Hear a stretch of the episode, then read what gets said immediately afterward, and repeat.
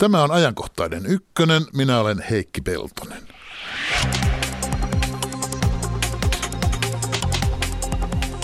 Leviääkö pelko Eurooppaan Pariisin pilalehtimurhien jälkeen? Mitä hautajaiskukkien kuhduttua tapahtuu eri maissa kantaväestön ja muslimien keskinäisille suhteille? Onko terrorismi torjuttavissa ja miten muslimit voivat olla torjunnassa mukana? Tämmöisiä mietimme muutaman minuutin kuluttua. Ruumita lasketaan sitten puolen tunnin päästäkin. Pariisissa kuoli toistakymmentä ihmistä. Nigeriassa Boko Haramin tekemässä verilöylyssä sata kertaa enemmän. Heidän puolestaan ei marsseja järjestetty. Kuinka monen afrikkalaisen pitää kuolla, jotta siitä tulee etusivun uutinen? Miksi afrikkalaisen henki on meille vähempi arvoinen? Radio yhden lähetysikkunaan kommentteja, kiitos.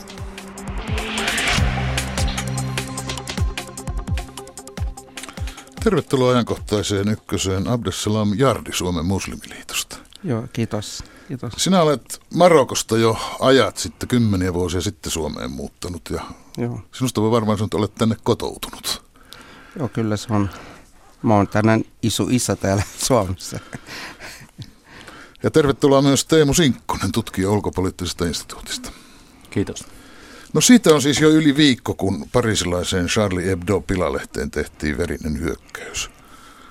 Lehden päätoimittajia ja pilapiirtäjiä tapettiin, kun lehdessä oli julkaistu profetta Muhammedin esittäviä pilapiirroksia. Nyt eilen Jemenin Al-Qaida ilmoitti olevansa iskun takana. Tässä nyt on viikon aikana kaikkia tapahtunut, tappajat on löydetty ja ammuttu. Ranskassa lisäksi tapettu juutalaisia Kosser-leipumussa – Pariisissa pidetty massiivinen yhtenäisyyden marssi koko joukko valtionpäämiehiä kärjessä. Ja lehti on jatkanut ilmestymistään miljoona painoksen, profeetta Muhammed uhmakkaasti kannessa. Millä mielin sinä, Abdussalam Jardi, tätä kaikkea olet seurannut? No ensinnäkin lähinnä sosiaalisen median kautta ja kansainvälinen media kautta.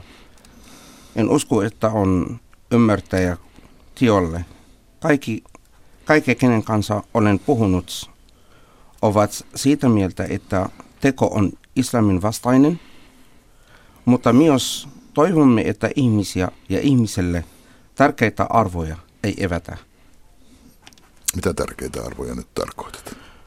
No, tällä hetkellä esimerkiksi meillä on tosi tärkeää tämä meidän uskontodialogi, mikä nyt on menellä.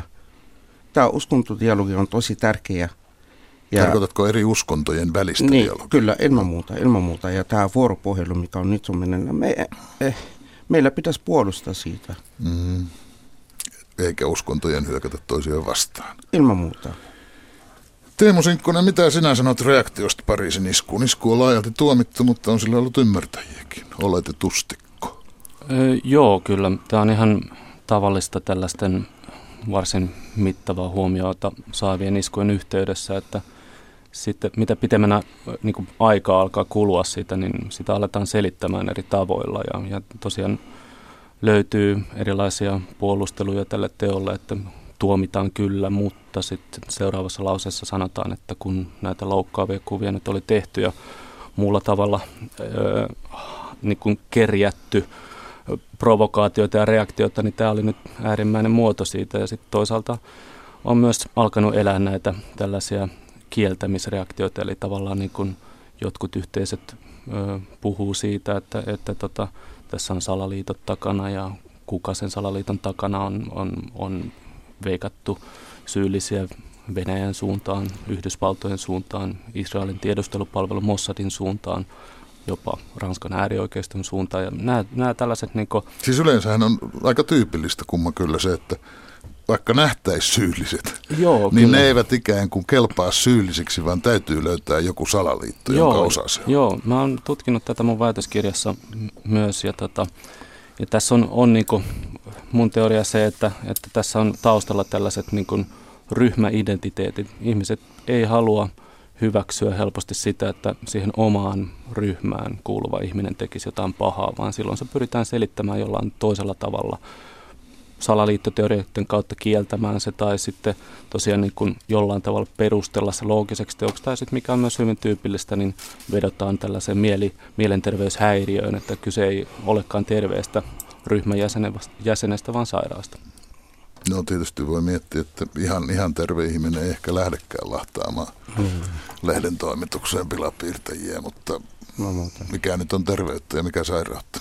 Niin, se on totta, mutta meillä pitäisi katsoa ihan tarkka. Tässä on, minä sanon, eli ainakin Suomessa, mä olen itse tyytyväinen, kun tässä vuoropuhelu on edistynyt tosi pitkä ja meillä on koko ajan.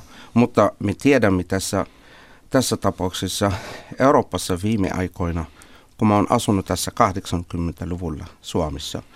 Ja sitten 80-luvulla meillä ei ole nämä nämä terroritekot tässä Euroopassa nimenomaan, mutta on, voi olla jossain siellä Belfastin tai Irlantiin, mikä oli, mm-hmm. mutta, mutta emme kuultu mikä on muslimien asioita tässä.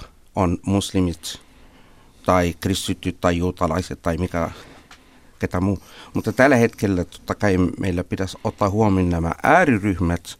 Ääriryhmät on viime aikoina on kasvanut tosi nopeasti. Miten se muuten on, Abdussalam Jardi, onko Suomen muslimipiirissä tämän iskun hyväksyjä? No tässä kun minä itse katson, kun mä kävin perjantaina rukous, viime perjantaina rukous ja perjantaina rukous aina tulee, moske, moskeja tuli aika paljon väkiä ja siellä, siellä mä kuulen, kaikki, ihmis, kaikki nämä muslimit täällä Suomessa, ne on ihan tämän vastaan, tämän teko vastaan, eikä ne, ne hyväksy. Ja me tiedämme muslimina, tämä, tämä teko ei ole missään tapauksessa on sallittu, ei, ole salli, ei sallittu, mm-hmm. ei saa tehdä. Mikään ei saa tapa ihmisiä ihan. Mutta valitettavasti tämä, mikä on tapahtunut, se on, minä, minä sanon enemmän, ne on niitä rauhan,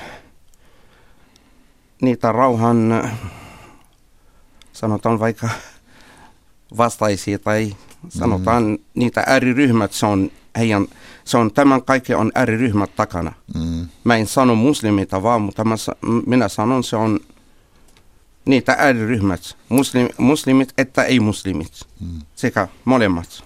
No siis sekä ennen tätä iskua että iskun jälkeen on tapahtunut kaikenlaista muutakin liikehdintää ympäri Eurooppaa. Eihän tämä ainoa juttu ole. Koskettavin ja, ja jotenkin niin kuin isoimmalta tuntuva.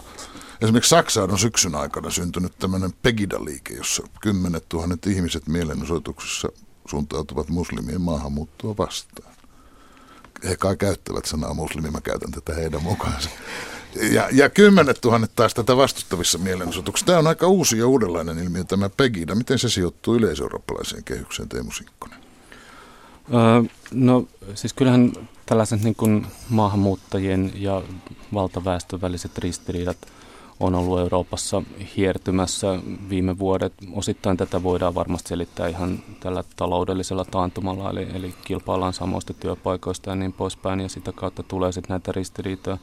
Mutta kyllähän niin Euroopan historiassa, jos mennään kauaskin taakse, islamilaisia vähemmistöjä on ollut 800-luvulta tai vuodesta 800 asti Euroopassa ja, ja näitä niin tällaisia ristiriitoja on, on historiallisesti ollut aikaisemminkin keskiajalla ja niin poispäin. Et, et, tota, Tämä nyt on, on yksi muoto siitä samasta jatkumosta. Nähdään tosiaan, niin kuin puhuin tuossa aikaisemmin näistä ryhmäidentiteeteistä, niin ne, ne niin kuin kohtaa vastakkain ja nähdään, niin kuin, että tässä nyt nämä eri ryhmät olisi jollain tavalla kilpailemassa ja, ja sitä kautta niin kuin tällainen vastakkainasettelu löytyy.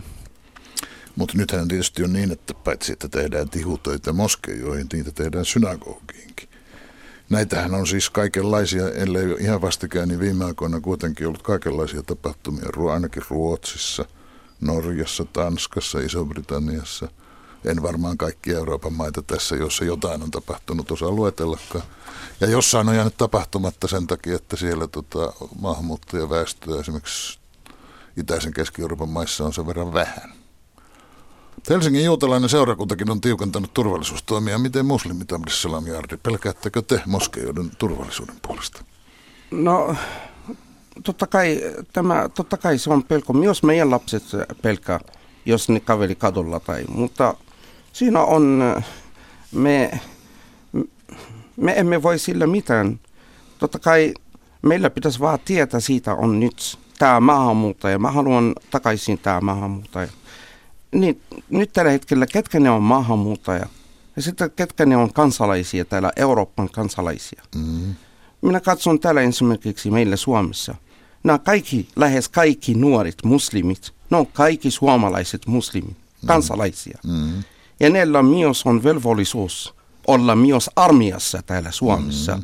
Se on sama kuin kantan väestö. Mm. Eli voi olla heidän isä tai äiti oli marokolainen tai algerialainen tai tunisia tai somali. Tai, mutta nyt nämä lapset, kun sä katsot heidän passit, siellä syntyy Espossa tai Vantassa tai Helsingissä. Ne on suomalaisia. Ei ne ole enää maahanmuuttajia. Osaatko sanoa sinun lapsistasi? En lainkaan tiedä edes, kun, kun tuota, nyt täytyy sanoa, kun tämä on radio, että, että tota Abdesalam Jardista ehkä ajattelisi, että hän ei ole alun perin Suomesta kotoisin, mutta ei hän nyt niin tavattoman poikkeavan näköinen ole, että katukuvassa heti kiinnittäisi huomiota. En tiedä, miten sinun lapsesi, kokevatko ne tämmöistä kaveripiireissään tai jossain kaupungilla? No minä, minä sanon, mun, mun lapset ei, ei niin koke tämä, mutta kyllä voi olla minun tytöt, kun heillä on huivi päässä. Niin. Nimitä, Vaikka, nimitelläänkö niin, heitä tai herjataanko heitä? No, siitä, mitä... Vai mä... eivätkö he kehtaa isälle kertoa?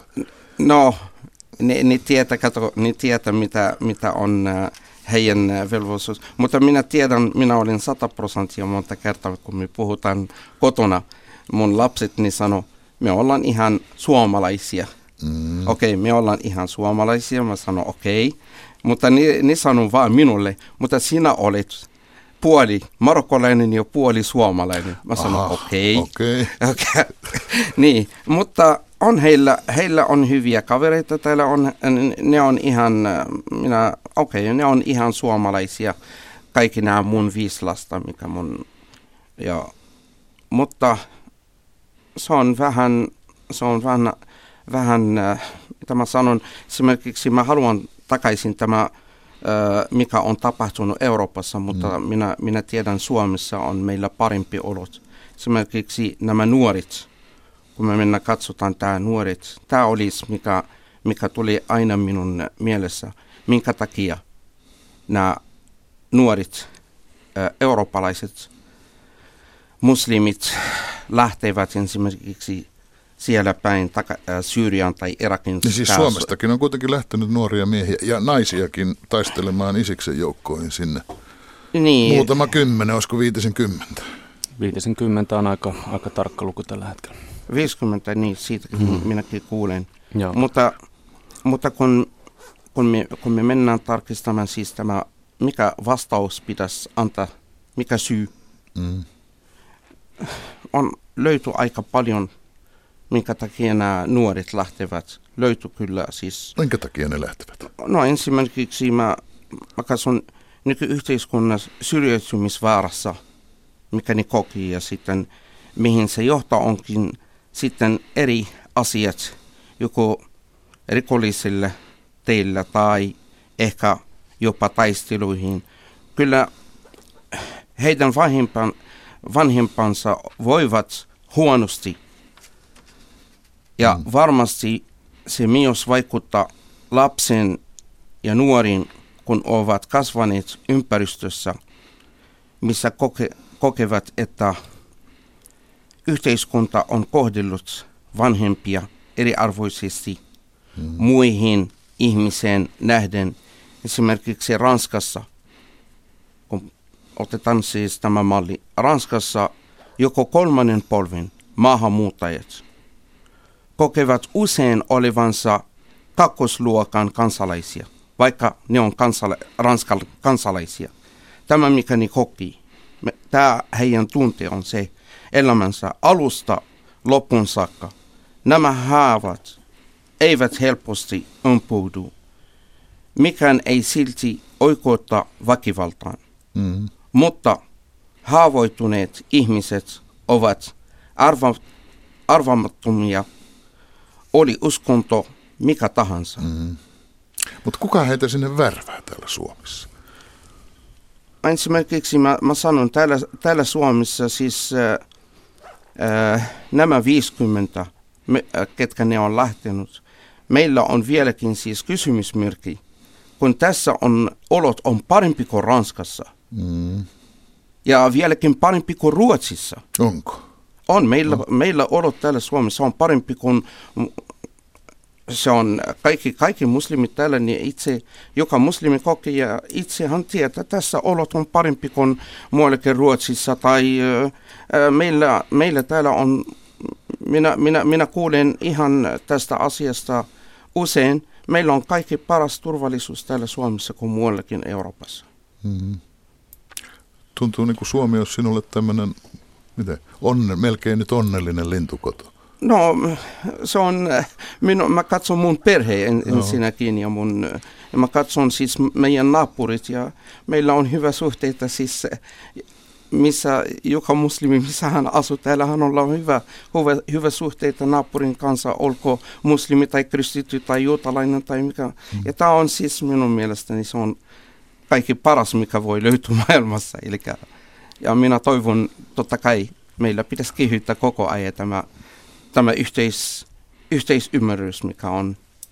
Ja. Teemu Sinkkonen, mikä käsitys sinulla on näistä Suomesta lähtevistä isistaistelijoista? No, mä pikkasen palaan tuohon aikaisemmin, niin kuin Abdessalam tuossa aikaisemmin mainitsi tästä, niin kuin, että kokee monet olevansa kakkosluokan kansalaisia. Tämä on varmasti ihan validi kokemus. Tästä on ihan tutkimuksiakin siitä, että miten jos työhakemuksessa on ulkomaankielinen nimi, niin automaattisesti sama työhakemus hylätään. Ja Ranskassa tehtyjä tutkimuksia, kun että jos siinä on ranskankielinen nimi. Että, että kyllä tällaista niin arkipäivän rasismia on, joka niin estää näiden, näiden ihan saman kasvatuksen saaneet yksilöt, yksilöitä pääsemästä samalle viivalle.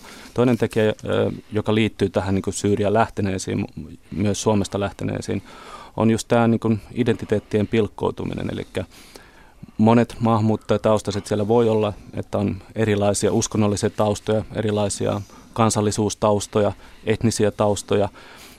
Ja se, se yksilö ei välttämättä koe olevansa tod, niin kuin siinä mielessä samanlainen kuin muut suomalaiset tai ei välttämättä edes samanlainen kuin vanhempansa.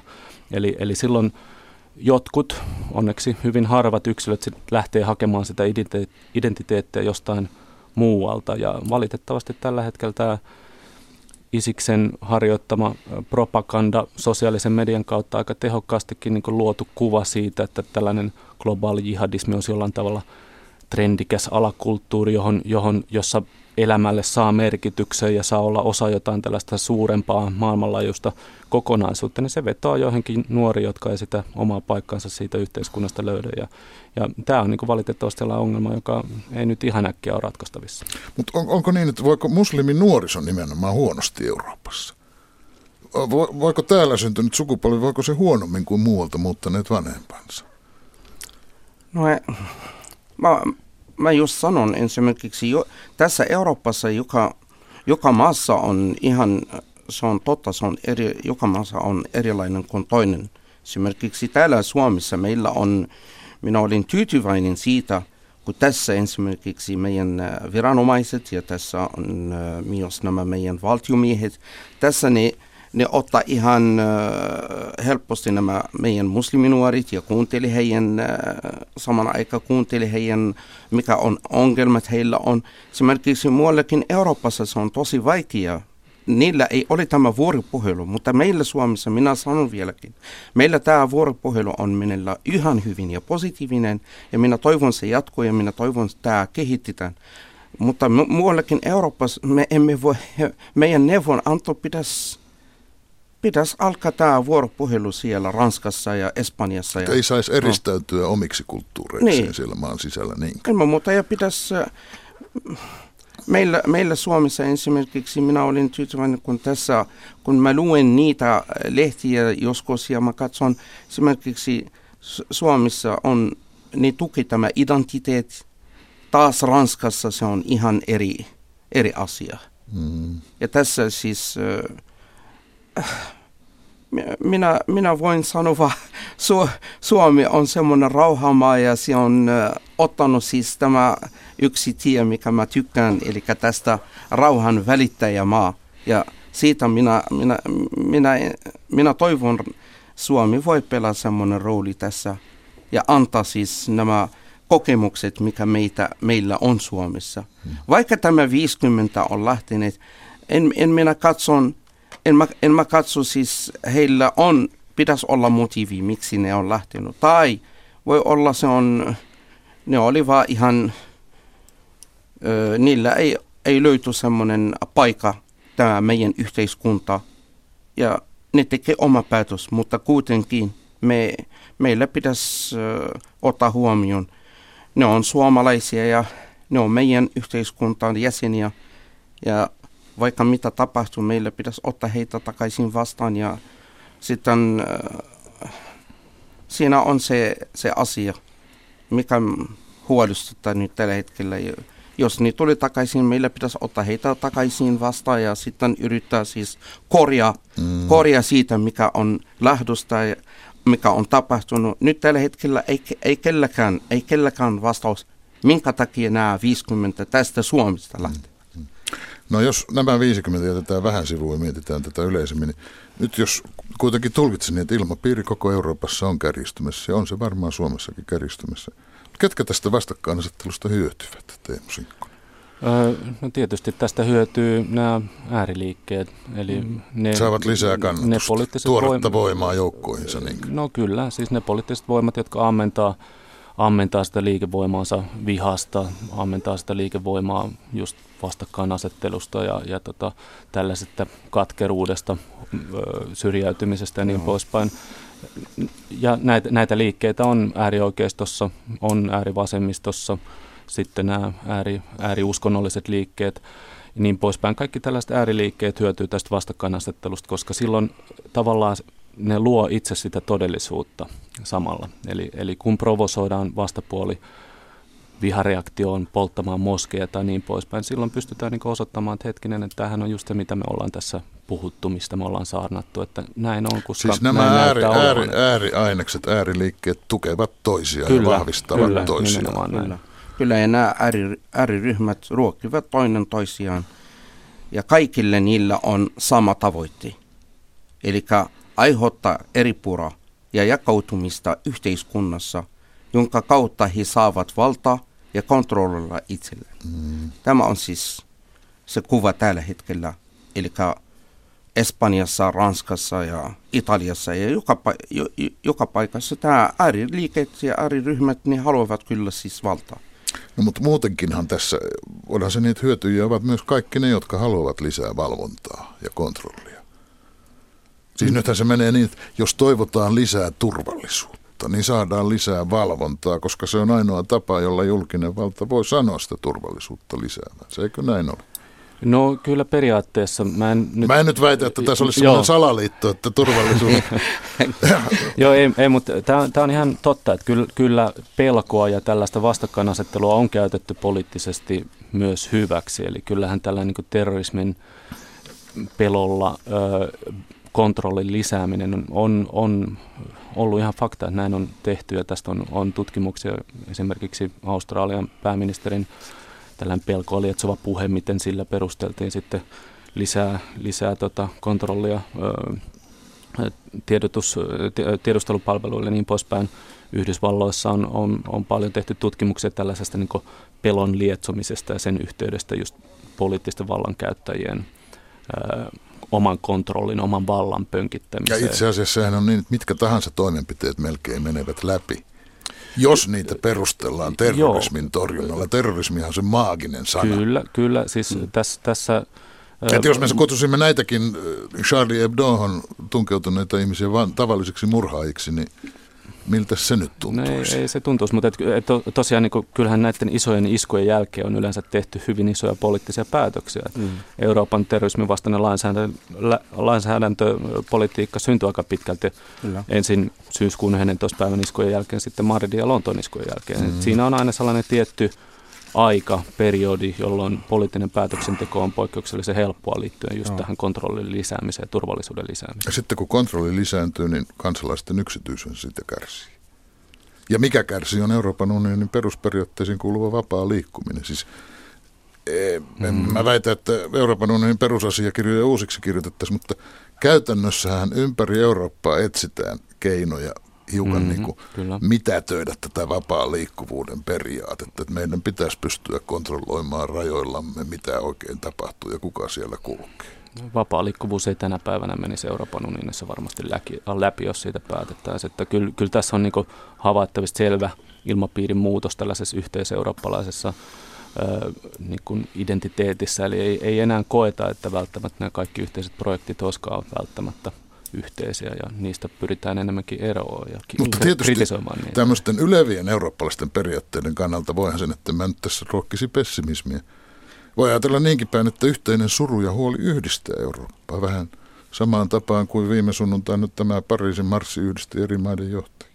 Voisiko tällä tapahtuneella olla positiivinen vaikutus? No ensinnäkin ennen kuin kun mennään tästä tämä marssi, mä haluan, mä haluan muistuttaa, tämä mikä tapahtui nyt Ranskassa, vaan pari vuotta sitten on tapahtunut pahimpi kuin tämä, mikä on Ranskassa, just meidän naapuri Norjassa.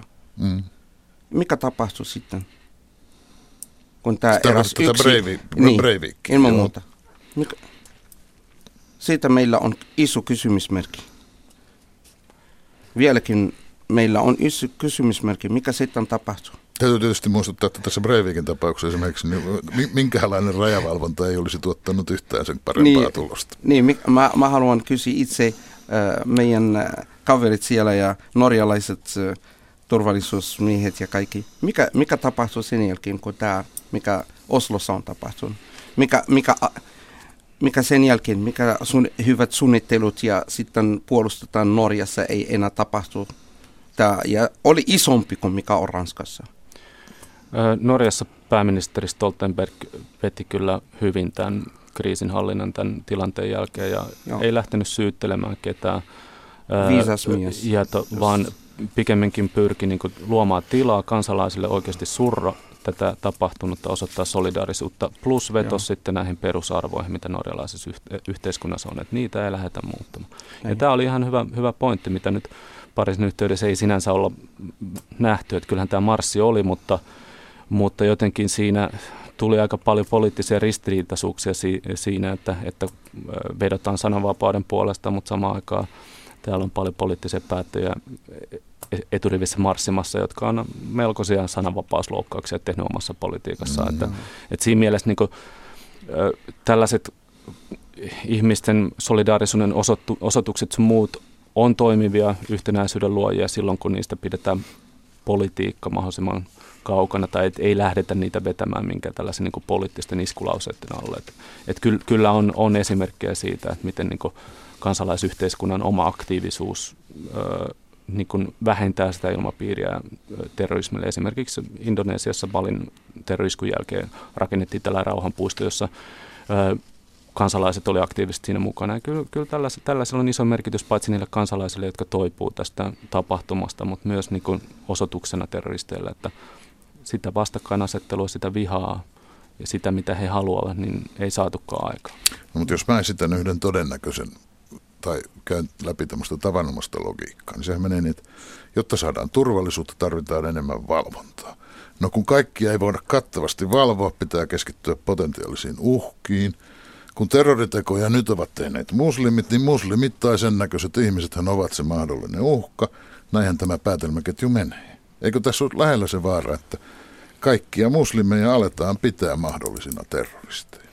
No tästä siis, jos joku pidä näin asiat, sitten se on sama kuin Norjassa, jos pidetään siis kaikki kristityt on terroristit. Mm-hmm. Sitten on, missä me ollaan menossa. Ei, tää on mä, se. En, mä en kiistä sinun logiikkaasi, ei, mutta tämmöinen logiikka, niin, tää logiikka helposti ei, tulee vastaan. Tämä just nimenomaan minä ymmärrän. Tämä on just mikä ääri liiket äh, just nimenomaan haluavat, eli just annetaan siis näin pitäisi olla. Kaikki muslimit, eurooppalaiset muslimit, kaikki ne on terroristit. Mm. Eilen, eilen oli Belgiassa, mä en tiedä, olitteko nähnyt siis, äh, tai luenut tämä, oli uutiset. Kaksi poliisia, eli yksi muslimi ja toinen on kristitty. Ja tässä just nimenomaan tämä kristitty poliisihan nostisi ase. Siis tässä varmasti uuti, ihmiset voi läht, lähti katsomaan tämä uutiset, mikä tapahtui siellä Belgiassa. Ajetaanko tämmöisillä teoilla Mutta me, tämän, tämän läntisen kulttuurin ja islamilaisen kulttuurin yhteen törmäämistä? Siis Ei. varmasti näillä ääriliikkeet teolla halutaan, ky, halutaan kyllä sitä, mutta mä palaan tuohon sun äskeiseen kysymykseen sen verran, että mikään tilastohan ei tue tätä väitettä, että islamilainen ö, terrorismi nyt olisi jollain tavalla uhka Euroopassa. Sehän on niin kuin Europolin tilastojen mukaan yksi pienimpiä terrorismin Niin. muotoja, mitä Euroopassa No, on Niin. tänä päivänä. Ja terrorismin ylipäätänsä Euroopassa kuolee muutamia ihmisiä vuosittain. Totta kai sitten joskus on näitä mittavia iskoja, joissa kuolee kymmeniä ihmisiä, mutta siinä mielessä terrorismi ei ole mittava uhka ja islamilainen terrorismi Euroopassa ei ole, ei ole uhka. Ja, ja tota, tosiaan jos, jos niin kuin kuvitellaan, että terrorismi pystyttäisiin totaalisesti eh, ehkäisemään, niin mennään metsään. Eli kyse on rikollisuuden yhdestä muodosta ja eihän Hmm. rikollisuutta pystytä täysin estämään. Totta kai No. pystytään vähentämään niitä syitä, mit, mitä on ja niin poispäin.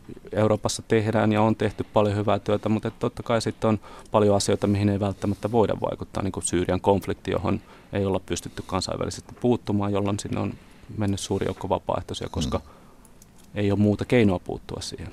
Abdussalam Jarri, mitä muslimiyhteisö tekee? No. Tai mitä se voisi tehdä?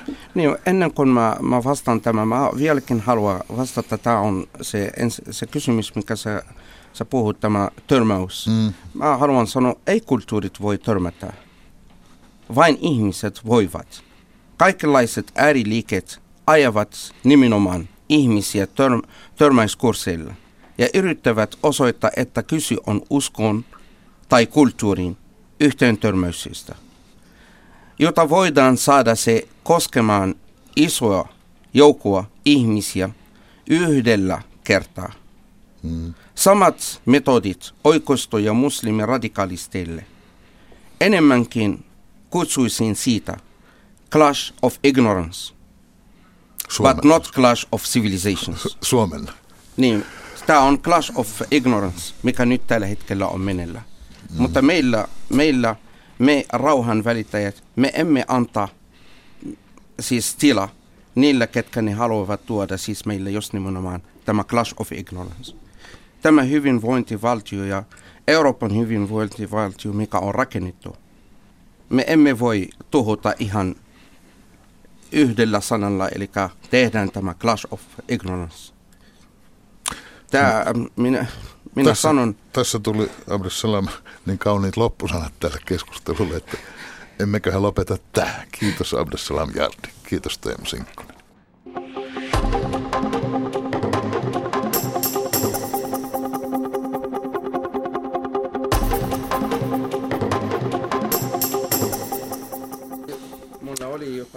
Samppa Korhonen, terve. Terve Heikki. Lähetysikkunasta muutama ajatus äskeiseen keskusteluun. Riski terroritekoihin ja viharikoksiin näyttää kasvavan. Meillä tosin halutaan Suomessa vetää huppu päähän, kun torjutaan kaikki ennaltaehkäisevä toiminta, kuten esityssignaalitiedustelusta. No, ennaltaehkäisevästä toiminnasta ja radikalisoitumisen syistä todetaan myös, että syrjäytyminen on paha ongelma, etenkin nuorilla miehillä. Tarvitaan ajoissa auttamista. Siitä, siitä puhuttiin tässä. Siitähän tässä puhuttiin samaa, samaa mieltä oltiin myös lähetysikkunassa, mutta nyt mennään yhdestä terroriteosta toiseen. Vieläkö nimi Boko Haram Heikki soittaa kelloja päässä? Soittaahan se kyllä, joo. Kyllä. Boko Haramin ter- pommi-iskuissa on kuollut Human Rights Watchin mukaan Nigeriassa viime vuosina 7000 ihmistä. Täytyy tässä vaiheessa sanoa, että ei Nigerian hallintokaan ole puhdas pulmunen ollut näissä taisteluissa. Viime huhtikuulta moni saattaa muistaa, miten tämä islamistijärjestö kaappasi yli 270 koulutyttöä Nigeriassa. Osa näistä tytöistä on saatu vapautettua, mutta edelleen yli 200 on vankina. Heitä on kidutettu, raiskattu ja pakotettu naimisiin. Nyt kuitenkin eri raporttien mukaan Boko Haram on, on tehnyt kuolonuhrien määrällä mitattuna kauheimman tekonsa. Arviot vaihtelevat 150 2000. Oli se sitten se kuolonuhrien määrä mikä tahansa tuolta väliltä, niin aivan hirvittävä lukuhan se joka Se on tapauksessa kuitenkin on. tavattoman paljon liian suuri. Ja kun puhutaan vielä siviiliuhreista. Tämä teko ei kuitenkaan noussut otsikoihin, vaan se, että samaan aikaan Ranskassa kuoli 17 ihmistä. Nyt puhutaan muun muassa tästä, eli maailman huomion ja empatian jakautumisesta sekä median uutiskriteereistä. Kysytään muun muassa, että monenko afrikkalaisen pitää kuolla verisesti, jotta se olisi etusivun uutinen Suomessa. Pariisissa tehtiin Ranskan historian pahin terroriisku. Ranskassa jahdataan satiirilehden toimitukseen hyökänneitä aseistautuneita miehiä, jotka surmasivat 12 ihmistä.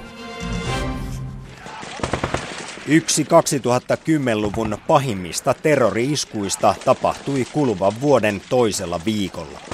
Se ei tosin ollut Charlie Hebdo'n verilöyly Pariisissa, vaan Boko Haramin suorittama teurastus Nigeriassa, jossa kuoli kymmenen tai jopa sata kertaa enemmän ihmisiä, pääasiassa naisia, lapsia ja vanhuksia. Tämä ei kuitenkaan päässyt lehtien etusivuille tai tuen ja marssien aiheeksi. Katseemme olivat lukittuneet Ranskaan. Miksi? Miksi Pariisin terrori-isku on tärkeämpi, eli esimerkiksi uutisarvoisempi kuin Boko Haramin mittaluokaltaan paljon suurempi ja kauheampi isku? Näin asiaa pohtivat Helsingin Sanomien ulkomaan toimittaja Heikki Aittokoski ja Ylen maailmatoimituksen sisältötuottaja Olli-Pekka Sulasma. Kun me täällä Hesarin ulkomaan toimituksessa mietitään maailman uutisia, niin, niin on kolme asiaa, millä tavalla, millä kriteerillä me niitä arvotetaan. On, on merkittävyys, kiinnostavuus, läheisyys. Ja Pariisin terrori-iskussa kaikki nämä kolme kriteeriä, voi sanoa, oli tuuttas punaisella huippulukemissa. Pariisi terroriisku sinällään oli karmea, siinä oli lisäulottuvuutena, että se kohdistui tällaiseen eurooppalaisiin arvoihin, sananvapauteen. Pariisi on suomalaisille henkisesti ja maantieteellisesti varsin lähellä oleva paikka. Moni suomalainen, moni meidän lukija on, on, on siellä käynyt. Ja, ja tämä oli niin kuin eurooppalainen tragedia eikä pelkästään pariisilainen tai ranskalainen tragedia. No, mä en arvota sitä sillä tavalla, että Pariisi on tärkeämpi kuin Boko Haram. Siis meidän työtähän säätelee yksinkertaisesti sellainen asia, että se on yhdellä tavalla resurssikysymys. Siis Boko Haram tekee hirvittävää, hirvittäviä iskuja Afrikassa, mutta me emme niin kuin näe sitä. Se tapahtuu piilossa maailman silmiltä, kameroilta, kirjoittavilta kyniltä. Sitä ei olla todistamassa, jolloin se on samanlainen myllytys kuin tällaisessa Pariisin eurooppalaisessa suurkaupungissa, jossa tapahtuu, jossa on valtavasti silmiä, kameroita, ihmisten kyniä niin kuin tallentamassa sitä, mitä tapahtuu. Ja meillä on myöskin omia, omat silmät siellä paikalla, niin se väistämättä nousee. Se on, se on kerrottavissa se asia toisella tavalla kuin Boko Haram. Helsingin Sanomien Heikki Aittokoski ja Yleisradion Olli-Pekka Sulasma korostavat, että kaikilla on totta kai sama ihmisarvo, olipa kyse sitten afrikkalaisesta tai eurooppalaisesta. Ja hirmuteot ovat hirmutekoja, tapahtuivat ne sitten kuinka lähellä tai kaukana tahansa. Mutta valitettavasti kaikilla niillä ei ole samanlaista uutisarvoa. Uutiskriteereihin liittyy nimittäin vielä oleellisesti yllättävyys niin raadolliselta kuin tämä kuulostaakin, niin Jemenissä, Nigeriassa, Pakistanissa terrorismi on toistuvaa, jatkuvaa. Voi valitettavasti melkeinpä sanoa, että joka päiväistä. Siellä vastaavan mittaluokan terroriteko kuin mikä oli, oli Pariisin terrori-isku, niin, niin, niin kauhealta kuin se kuulostaakin, niitä tapahtuu niin valitettavan usein, että, että se ei automaattisesti ole Suomessa uutinen. Yllätyksellisyys on yksi asia, joka määrää myöskin uutisarvotusta. Ja asia, joka tapahtuu nyt ensimmäistä kertaa, niin se koetaan enemmän uutismalliseksi kuin sellainen, joka tapahtuu toistuvasti koko ajan. Ja, ja turtumista on mihin tahansa aiheeseen, ei vaan Boko Haramiin, jos nyt turtumista Boko Haramiin on, mutta sitten ihan samalla tavalla missä tahansa pitkissä kriiseissä jossakin vaiheessa tulee myöskin kuulijoiden, katsojien, lukijoiden niin kuin halu selvästikin seurata näitä asioita, niin se laskee, se intensiteetti laskee jossakin vaiheessa. Näinhän se on. Jos kriisi jatkuu tarpeeksi pitkään tai jossain murhataan siviilejä viikoittain, Monesta meistä se alkaa tuntua jossain vaiheessa vain normaalilta maailman menolta. Tämä kaikki poikii kuitenkin makaaberin kysymyksen. Mitä sanoo kokenut ulkomaan toimittaja? Kuinka monen esimerkiksi afrikkalaisen pitää kuolla kamalalla tavalla, jotta siitä tulee etusivun uutinen Suomessa? 2000 ei nimittäin riittänyt ainakaan tällä kertaa. Helsingin Sanomien Heikki Aittokoski. Se riippuu siitä, että mikä uutistilanne on. Normaalissa uutistilanteessa 2000 kuolonuhria Boko Haramin terroriteoissa on taatusti etusivun uutinen. Jos samaan aikaan tapahtuu Pariisissa pöyristyttävä terroriisku, joka, jossa, jossa kuolonuhrien määrä on tietenkin mit, monta mittaluokkaa pienempi kuin mitä, mitä Nigeriassa oli, joka tapahtuu meidän lähellä, meidän tuntemassa paikassa, joka on harvinainen ja joka kohdistuu kaiken lisäksi eurooppalaisiin perusarvoihin, niin, niin se sitten taas nostaa sen Pariisin terroriiskun uutisarvoa huomattavasti monta mittaluokkaa. Väännetään vielä rautalangasta. Jos sitten Suomessa olisi kuollut vain yksi tai kaksi ihmistä saman aikaan kuin Pariisissa kuoli 17, niin se olisi taas sitten mennyt Pariisin iskun edelle? No kysymys on makaberi, mun täytyy ensinnäkin sanoa. Saman hengenvetoon mä voin todeta tällaisen ulkomaan toimittajan makaberin ikivanhan perusviisauden, että yksi kuollut Suomessa vastaa kymmentä kuollutta Euroopassa vastaa sataa kuollutta Afrikassa – Tämä, tämä on, mä toistan, että tämä on makaberi eikä tällaista nyrkkisääntöä tota, tosielämässä orjallisesti noudateta. Ei se kuitenkaan tyhjästä ole syntynyt. Vastauksena sun kysymykseen on, että se riippuu, että millä tavalla nämä yksi tai kaksi suomalaista olisivat kuolleet. Joka päivä kuolee huomattavan paljon suomalaisia. Maailman huomio kohdistui tänään Pariisiin. Pariisissa yli miljoona ihmistä on osoittanut mieltään terrori-iskuja vastaan. Historialliselle marssille osallistui myös useita maailmanjohtajia. Charlie Hebdo sai ihmiset liikkeelle, mutta Boko Haram ei. Miksi ei, kysyy tuottuneena esimerkiksi nigerialainen arkkipiispa. Maailman huomion suuntaamista Nigerian veritöihin perään kuulutti myös muun muassa UNICEF. Mitä tästä kaikesta ajattelee sitten henkilö, joka kiertää kriisialueella työkseen saadakseen aikaan muutosta parempaan? Onko esimerkiksi afrikkalaisen henki meille vähempi arvoisempi kuin eurooppalaisen? Keniasta tavoitettu kirkon ulkomaanavun toiminnanjohtaja Antti Pentikäinen toteaa, että länsimaalaisten empatia ei tunnu edelleenkään ulottuvan kolmanteen maailmaan, vaikka esimerkiksi 90-luvun Ruandan kansanmurhan jälkeen puheet olivat ylväät. Siihen, miksi sitten ihmisiä, eivät jaksa tätä todellisuutta katsoa silmästä silmään ja miksi kyllästyvät, niin, niin sitä en osaa selittää ja varmasti on niin, että mediakin voisi siinä tehdä paljon enemmän. Nyt sitten on tämä toinen kysymys. Usea nigerialainen ystäväni kääntyi mun puoleen tämän Pariisin tragedian keskellä ja, ja kysyivät, että – missä ovat ne marssijat, jotka marssisivat meidän puolesta. Ja, ja tässä tietyllä tapaa oli niin hätähuuto, että se tapa, jolla Pariisin iskuun reagoitiin, se, että ihmiset tuli kadulle, oli upea osoitus siitä, että, että välitämme ja olemme, toimimme yhdessä. Tätä ääriliikkeiden uhkaa vastaan, mutta tämä nigerialaisten hätähuuto kyllä piti sisällään sen, että, että heidän hätänsä ei, ei ollut maailman lehdistön eikä ihmisten siis sama arvoinen. Antti Pentikäinen myös korostaa, että moni kehitysmaan ongelma olisi itse asiassa suhteellisen helposti korjattavissa, jos vain tahtoa löytyisi. Eivätkä ne sitten olisi enää turruttavia loputtomia kriisejä.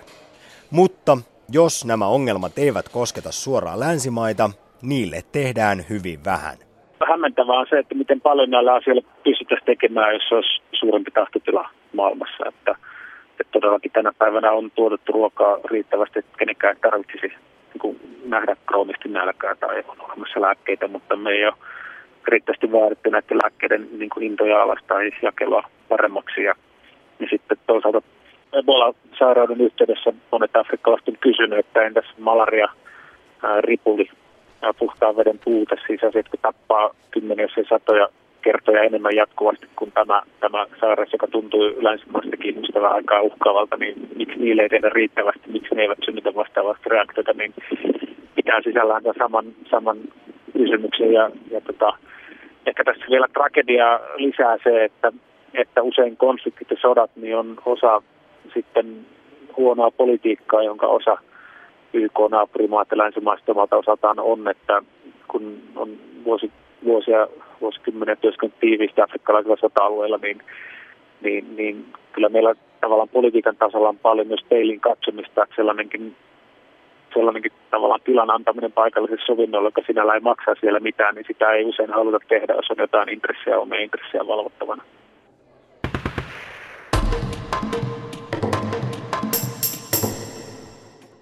Haastateltavina on tässä kirkon ulkomaanavun toiminnanjohtaja Antti Pentikäinen, Helsingin Sanomain ulkomaantoimittaja Heikki Aittokoski ja Ylen maailmatoimituksen sisältötuottaja Olli-Pekka Sulasma.